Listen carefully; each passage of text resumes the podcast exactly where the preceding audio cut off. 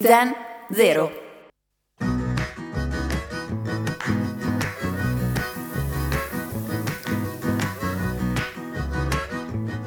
Da bambino mi capitava di andare in campagna a trovare i miei cugini e spesso mio cugino Ettore si metteva a pescare in mezzo ad un campo, seduto su una sedia in mezzo al grano.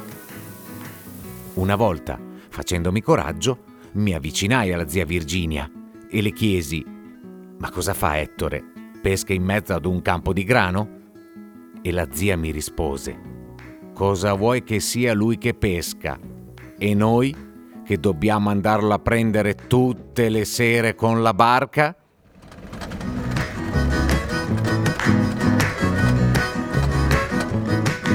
E poi infatti lo sappiamo, no? Il pesce appena pescato comunque lo cucini, è sempre buono.